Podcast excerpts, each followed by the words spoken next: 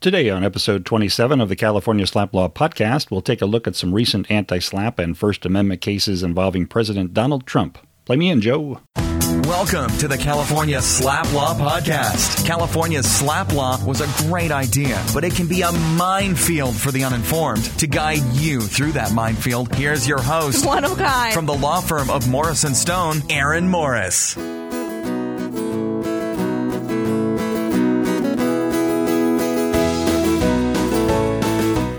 Welcome to the 27th episode of the California SLAPP Law Podcast, a top 10 legal podcast. That's right, I received an email informing me that the California SLAPP Law Podcast had been named a top 10 legal podcast. I think it was one of those deals where they notify a thousand podcasts that they've been named a top 10 podcast, hoping to sell them $500 plaques and such, but I'm going to claim it anyway. My name is Aaron Morris. I'm a partner with the Southern California boutique law firm of Morris and Stone. Boutique because we have a focused practice and because we sell essential oils in the lobby. If we can be of assistance with anything having to do with free speech, defamation, or anti SLAPP motions, or if you need to fight an attorney fee application following an anti SLAPP motion, please feel free to call at 714 954 0700 or email me at morris at toplawfirm.com. And I've actually been tweeting on occasion. Follow me on Twitter at Aaron Morris ESQ, Aaron Morris esque. Another great week at Morris and Stone in the after show of episode 25, and you should always stick around for the after show. I talked about an appeal I agreed to handle for free just because it presented a perfect opportunity to create precedent relating to the Automotive Repair Act, specifically whether that act creates a private right of action. It was to be my contribution to all the hardworking mechanics out there. Well, my plan worked perfectly. I took the matter up, and the Court of Appeal agreed with me that there was no private right of action under the Automotive Repair Act, and it reversed the judgment against my client. Sing hallelujah. Except for one little problem the Court of Appeal did not publish the opinion.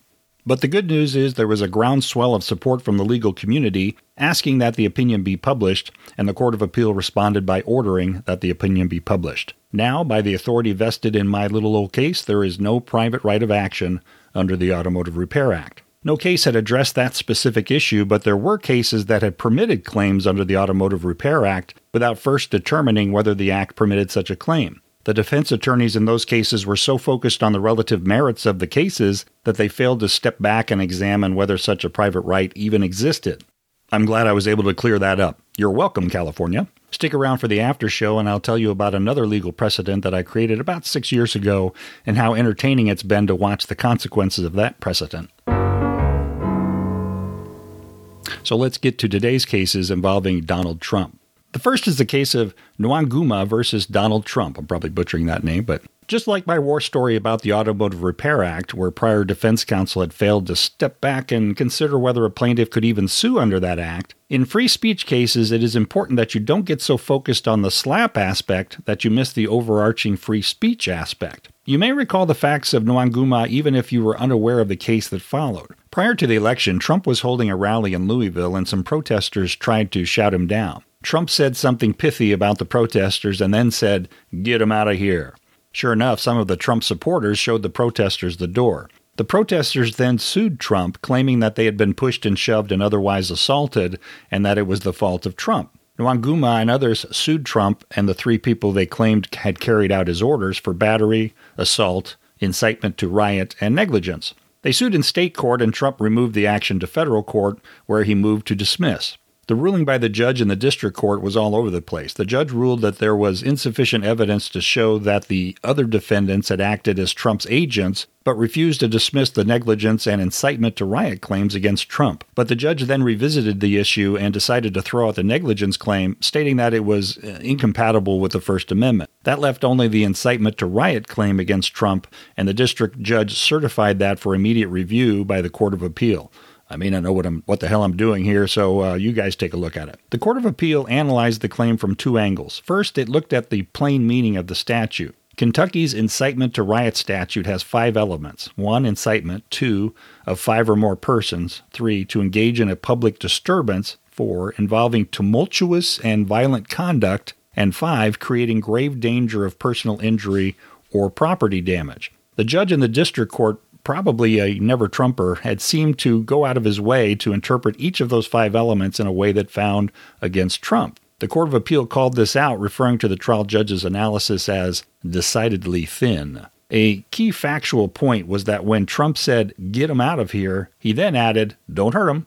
Incredibly, the plaintiffs had offered the later statement, don't hurt him, as proof that Trump could foresee that his words might cause the plaintiffs to be injured, and the judge had accepted that argument. The judge had ruled that an interpretation of the words, here that Trump did not want the protesters to be hurt, cannot support a motion to dismiss if they can also be interpreted in a contrary manner, here that Trump really meant that they should be dragged out but not hurt. The Court of Appeal found that to be crazy talk. In an uncharacteristically blunt comment, the Court of Appeal asked, What the hell is this? The Court of Appeal held that you must take words at face value, not assign them some implausible interpretation that would render them unlawful. The incitement to riot statute requires that the inciter created a grave danger of personal injury. If you're going to say that Trump was issuing orders to the crowd and must be held responsible for those orders, then you must look at what he ordered. He specifically ordered that the protesters not be hurt. So the court found that the elements of incitement to riot simply were not met. But it didn't stop there. The court then looked at it from a First Amendment angle. And this is good stuff because the court found that even if Trump had violated Kentucky's incitement to riot statute, his speech would still be protected. The court relied most on the Supreme Court case of Brandenburg versus Ohio, which dates back to 1969. In Brandenburg, the court recognized the principle that the constitutional guarantees of free speech and free press do not permit a court to forbid or prescribe advocacy of the use of force or of law violation except where such advocacy is directed to inciting or producing imminent lawless action and is likely to incite or produce such action. The Brandenburg test precludes speech from being sanctioned as incitement to riot unless 1. The speech implicitly or explicitly encouraged the use of violence or lawless action, 2. The speaker intends that his speech will result in the use of violence or lawless action, and 3. The imminent use or violence of lawless action is the likely result of his speech. The district court had considered Brandenburg, but according to the Court of Appeal, had completely misinterpreted the holding of that case. The court cited to another case called Bible Believers. In Bible Believers, the 6th District was confronted with what it described as offensive and grossly intolerant speech of self described Christian evangelists preaching hate and denigration of Islam to a crowd of Muslims at the Arab International Festival in Dearborn, Michigan. Bible Believers stands for the proposition that no matter how likely it is that the speech may lead to a riot, there can be no limitation on that speech unless it expressly calls for a riot. Stated another way, you can never allow a heckler's veto, as is now common on college campuses in California. The hostile reaction of the crowd does not transform protected speech into incitement. The fact that the listeners may choose to riot because they object to the speech does not permit the state to shut down the speech. Applying Bible believers to the facts of Nwanguma versus Trump, the court found nothing in the statements of Trump that called for violence, even if it could be shown that that was the result. So here are what I consider to be this, the important takeaways from this Trump case. Since Kentucky does not have an anti SLAPP statute, we can't know if the decision of Trump's counsel, defense counsel was calculated or simply out of necessity. But a motion to dismiss on First Amendment grounds was a wise strategy. It may have ended up in the same place, but with a dismissal, as opposed to an anti SLAPP motion had it been available, the anti SLAPP motion could have greatly complicated things. For example, a court could have concluded that Trump's get him out of here comment did not even fall under that statute, and thus the issue of whether the plaintiffs could state a claim would never have been reached. Thus, the first takeaway, at least for us here in California, is first to consider whether the anti SLAPP statute is the best way to go, even in a case of protected speech. The second takeaway, which is admittedly very, very narrow and may never come up in your practice, is that a state's incitement statute cannot trump, pun intended, the First Amendment. California's incitement statute, Penal Code Section 404.6, provides that one cannot engage in, quote, conduct that urges a riot. Now, I was unable to find any cases that have discussed the constitutionality of Section 404.6, but that language may be too broad. The next discussion is fun because it involves sex and intrigue, and that, of course, is the case of Stormy Daniels versus Donald Trump. It comes from a scenario I've, I've written about a few times on my site, internetdefamationblog.com. I'm running long here, so let me give you uh, just a quick setup. We saw the same thing happen with Bill Cosby. A woman accuses a man of sexual assault, but the assault was decades ago and it is beyond any statute of limitations. However, the man goes on TV and says the sexual assault never occurred, so then the woman sues for defamation, claiming that the denial amounts to calling her a liar. In the case of Trump, Stormy Daniels said that after she had sex with him, some unidentified man tried to intimidate her into silence. She even provided a sketch by an artist which blew up on the internet because it looked exactly like someone Daniels had posed with in a photo. Anyway, Trump couldn't let that stand, so he tweets Let me see if I can do a Trump impression. A sketch a few years later about a non existent man, a total con job, playing the fake news media for fools, but they know it. Yeah, that was terrible. Sounded more like Kennedy or something else. I don't know. So, anyway, Michael Avenatti, Stormy Daniels' attorney, hears the words con job and thinks it would be a great idea to sue Trump for defamation. Here is the actual allegations. Uh, Daniels' real name is Clifford. Mr. Trump's statement falsely attacks the veracity of Miss Clifford's account of the threatening incident that took place in 2011. It effectively states that Miss Clifford falsely accused an individual of committing a crime against her when no such crime occurred. Mr. Trump's statement is false and defamatory. In making the statement, Mr. Trump used his national and international audience of millions of people to make a false factual statement to denigrate and attack Miss Clifford.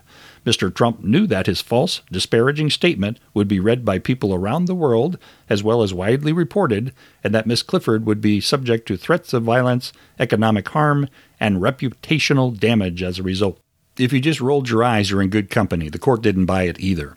Trump brought an anti SLAPP motion arguing that the words con job are just rhetorical hyperbole. If Avenatti had the good sense to listen to the California SLAPP Law podcast, he would have known that a term like con job just won't support a defamation claim for multiple reasons. If nothing else, it's just too imprecise to create a verifiably false statement of fact. Without a verifiably false statement of fact, there can be no defamation. Even if Daniels could show that she was in fact threatened by this man in the drawing, Trump can still be of the opinion that this is a con job in the sense that she is overstating her fear, or is only bringing it up after all these years for publicity, or wants to lend support to her other action against him, or whatever. The Court of Appeal concluded it was merely rhetorical hyperbole, which is defined as which it defined as extravagant exaggeration employed for rhetorical effect, and stated that Trump's tweet displayed an incredulous tone, suggesting that the content of his tweet was not meant to be understood as a literal statement about plaintiff. Instead, Mr. Trump sought to use the language to challenge plaintiff's account of her affair and the threat that she purportedly received in 2011. As the United States Supreme Court has held, a published statement that is pointed, exaggerated, and heavily laden with emotional, rhetorical, and moral outrage cannot constitute a defamatory statement. The court granted Trump's anti SLAPP motion and ordered Daniels to pay Trump's attorney fees. Trump gloated about the victory by referring to Daniels as horseface, and Daniels responded that he has a tiny penis. It was all very classy.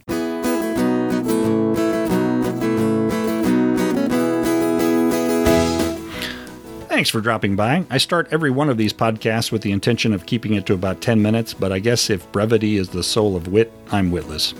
But if you've made it this far, stick around for the brief after show to hear about what has happened with some case law I created about six years ago.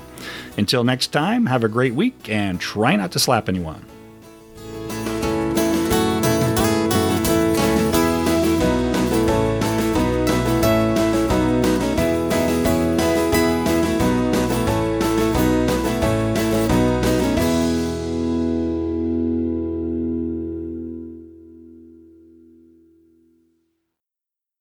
So, a client came to me about eight years ago with a breach of contract claim.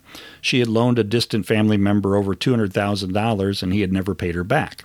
Her name was Belle. Sounds like I'm quoting from Beauty and the Beast. Anyway, her name was Belle and his name was Feibush. I didn't want to get a judgment for just the amount owed because I think that rewards negative behavior borrow $200,000 with no intention of paying it back. And if you're ever sued, the worst that will happen is you'll have to pay that amount back after the plaintiff has had to spend money on attorney fees. Yes, if you could show that it was fraudulently uh, obtained, you could seek punitive damages, but punitive damages require that you show the net worth of the uh, defendant, and the punitive damages are based on that amount. I knew this guy wouldn't have any net worth. So that wasn't a good way to go. So instead, I added a claim for violation of Penal Code Section 496 which had to do with receiving stolen property. That section provides that you can receive treble damages and attorney fees. My theory was that by keeping the money after we demanded its return, Feibush was guilty of possessing stolen property. He'd used a false artifice to get the money from Bell, and then he refused to return it. The trial judge said he didn't like what I was doing because he felt that every breach of contract action would turn into a stolen property claim, but he couldn't deny that my legal analysis was correct, and he awarded $600,000 in damages plus all my attorney fees.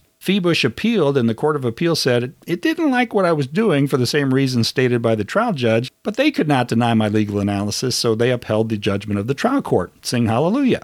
There was a concerted effort to depublish that opinion, but all the requests were denied. So, six years ago, my little case created a legal precedent on using Penal Code Section 496 in civil cases. It involves a lot more than just adding a Section 496 claim to a breach of contract claim, but look up Bell versus Feibush if you're interested in, in how I work that out. So, a couple of weeks ago, Bell versus Feibush actually popped up in some unrelated research that I was doing, and that reminded me of, of, that good old case, and I decided to take a look at what its impact has been on subsequent cases that have, have since cited to it. Well, first and foremost, all the fears that every breach of contract case would now allege receiving stolen goods did not come to pass. The courts have had no difficulty distinguishing between breach of contract claims and those that have the necessary additional elements for a receiving uh, stolen property claim. But what really shocked me is how the case had crossed over into criminal cases in several instances. Section 496 provides that one can both steal something and receive that item they stole. They can be guilty of stealing the item or receiving the stolen item, but not both. When I argued that Feibush had stolen the money from Bell by using a false artifice, I had to convince the court that that had amounted to a theft, and that required me to use the Penal Code section's definition of theft, which is under Section 484. So now, years later, comes a case called United States versus Flores. In that case, Flores, a citizen of Mexico, was deported back to Mexico way back in 2001 for three counts of receiving stolen property, and he was told never to return. In 2015, he returned and was indicted and convicted for violation of immigration laws because his return was a separate violation of the earlier deportation order based on the three counts of receiving stolen property. He brought a motion to dismiss the indictment, arguing that Section 496 and his act of receiving stolen property did not match the federal generic definition of theft. It's all beyond me because I don't do criminal or immigration law, but from what I've learned, if you're going to deport someone for violating federal law, and they were criminally convicted under a state law, then the state statute must match the federal statute in order for it to be a violation of the federal statute. Got it? Immigration cases had previously held that California's theft statute was not a match to the federal generic theft statute because it allowed for a situation where a theft could be without the owner's consent, such as in a situation where you could steal labor by hiring someone to perform services with no intention of paying them. So Flores cried foul, saying he never should have been deported for those three counts of receiving stolen property. To untie this Gordian knot, the court relied in part on my reasoning from Bell versus Feibush. So it went full circle. I had relied on Penal Code Section 484 to define theft for purposes of Section 496, and the court relied on the reasoning I had used to then double back to interpreting Section 484 and concluded that it could match, that it did match the federal statute. I just love the history of it all. Think about it. In about 2011, I'm drafting what would normally be a simple breach of contract case, and I decided to add a claim under Penal Code Section 496. That led to a published decision two years later, and four years after that, it was in small part responsible for a decision to remove a criminal from this country. Fun stuff. Thanks for listening, and talk to you soon.